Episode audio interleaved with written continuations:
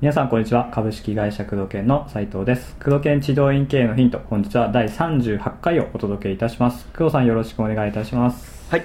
元気ですか？ということで。タオル巻いてます今ね日ちょっと首にタオルを巻いて 気合い入れてお届けしたいなと 思いますけど。はいじゃあ早速ご質問ですね。はい、えー順調だったはずの経営が急に苦しくなりました。お。はい。今まで来ていいていただいた、うん。えー患者さんも少しずつ来なくなってしまい、うん。えー患者数が激減。はい、で今、えー急に慌てていても、うん。えーできることといったら手配りチラシぐらいで、うん。えー今もうどうすればいいか分かりませんと、うん。はい、でまずは、えーこの方ホームページ持ってないのかもしれないんですけども、うん。ホームページが必要なのか、うん。えー何から手をつければいいのかぜひアドバイスをお願いいたしますと、はい。はい、いうご質問です。ということで、はい、えー、どうしますかってどうしますはい。そうですね。新刊さんにまたフォーカスしてるような感じもするんですけど、うん。既存の患者さんもだいぶ来なくなってるようなうん。感じですね。そうですね、うん。まあえー、まあダメになったまあダメっていうかね、はい。そう患者総数が減ってきている。その減った割合をしっかりとまず把握するっていうことですね、はい。えー問題の一番の解決策はまず問題としてしっかりと認識してうん。その問題がなぜ起きたのか、原因ですね、うん。はい、どこが起きたのか、うん。そして何が原因だったのか、はい。ということをまず正確に捉える、うん。そして極力数字で捉える、うーん。で新規の割合がどこの媒体から今までどこの媒体から来ていたものがどれくらい反応が落ちたのか。数字にすると、えーそれは、えー全総患者数の何パーセントだったのか、うん。っていうことがそうですよね。はい。で既存の患者さんはどれくらいそのピーク理想としているピークから減っているのか、うん。その減っている原因は何なのか。よくあるのはスタッフさんが結構いるとかだったら、はい。スタッフがいなくなって患者さんが、うん、いなくなったとか、はいうん。もしくは新しいスタッフが入ってその人が意外にその人が意外にリピート率が低かったり、何か問題があったとか、えー問題が減ったのが、えーまあ、患者さんが減ったのが新規がいなくから減ってきたのかどうか、うん。何か内部にトラブルがあってその内部で問題があるから患者さんが離れていったのか。もしくは自然流出の範囲なのか。うん。っていうことがすごく重要だよね、だからどこに問題があるのかっていうことをまず数字極力数字で、えー経路は何なのかはい。うことをしっかりと捉えるっていうことが最も重要なこと、確かに。そうですね、うん。多分この方はその理由とか原因が分かってないようなうん、そうでしょ気がしますね、うん、ざっくりでしょ、ざっくりですね、うん、で神経できた。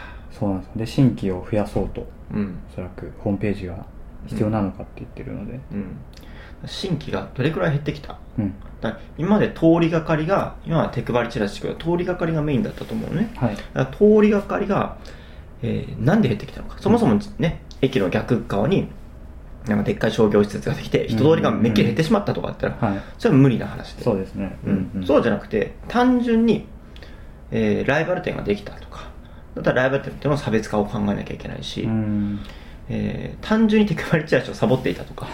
はい。ね。うん。そういう理由なのか、もしくは看板が見えなくなっていたとか、うん。なんか新規が減るには減る理由があるわけで、はい。そこをまず正確に捉えるっていうことが非常にうん。重要なわけで、うん。それは解決できる問題なのか、解決できない問題なのかということをまず捉える。そうですね、うん。患者数が激減って言ってますけど、うん。新規なのかリピーターなのかってまた分けて、そうそうそう。でそれで対策打たないとですね。そうそう、新規は、はい、えー何人減ってるのか、うん。だ減った経路は何なのか。っていうことだよね。はい、で、なぜ減ったのか。っていうことを考えなきゃいけない。で、その対策は何なのか。っていうことを考えるってことでね。だホームページ、今までホームページがなくない状態で、まあ、経営できていたんだったら、はい。まあ、経営できていた要素があるんだから、うん。そこを取り戻すことはできないのか。っていうことでね。はい。うん、だからホームページを作ればそれは新規は増えるよね。うん。い今まで、えーホームページ上に告知をしていなかったんだから、えーホームページだったり、まあ、今だったらスマートフォンとかね、そういったサイトを作って目立つことによってうん。集客はできるから、それは一つ解決策として一つのがあるんだよね。はい。それでもなぜ減ったのかっていうと、そこを戻すために何をしたらいいのかっていうと、神経が結構多い治療院さんで、はい。えー既存の、ね、方の対策といまいちしてない方っていうのは神経に頼っているところだから、えー内部がダメで神経が的ダメになるというパターンが多いんだよね。そしたら、うん。内部のその流出を止めるためにしっかり何か手策を、えー施策を打つ打つことができなければ神経を増やしても結局また神経減ったら終わりだから、うん。結局内部の、えー定期通院だったり、うん。えー治療計画通り通ってもらうとかそういったところをしっかりとやることはできないのかっていうのも一つの答えだと思うよね。ん。先にそっちの方がいいですかね。うん。ん。どっちかっていうと大体内部のねリピート率を、はい。えーリピート率が定期通院とかね、うん。あの通っていただく、えー頻度はい。を上げる方がうん。早いよね、うん新規の数でたかだか月10名とかさ、ね。多くても100名でしょ、うん。でも既存ってもっともっともっともっといいでしょはい。らそっちの頻度を上げたり、うん。その、えー定期数を増やした方がはるかにインパクトは大きいわけで。まあすごく神経が少なくて困ってるとことかね。はい。あのー全然新規あのオープンしたてで新規がとにかく新規が必要だっていうところ以外に関しては、はい。既存にいっぱい換算とかカルテがあるわけだからそこに対して何かできないのかっていうことを考えなきゃいけないね、うんあと某セミナーね。例えばはい。斉藤君と僕とねあとうちのスタッフが参加した。はい。セミナーで新規の数は変わんなくてもはい。はいはい100万円くらいから300万円まで増やした先生いらっしゃったでしょ、はい。あれは何かっていうと単価もそんなに上がってないはずだよね、うん。はい。頻度とその来ている方をいかにたくさん来ていただくかっていうことを考えてそれに合わせて最適化したことによって新規は変わらないんだけど、まあ、売上が100万円台から100万円台、はい。100万円前半だよね、うん。から300万円まで増えたっていうことで新規が同じように売上が3倍になったっていう実例だよね。う、ん。うん、だから新規が減っても売上が3倍することができるわけだからはい。そういったことができないのかっていうことを考えるというのはすごく重要だよね。うん。売り上げはまあ作れるっていう意識を少しうん、うん持っていただいてはい。そうそうそうそう。うん。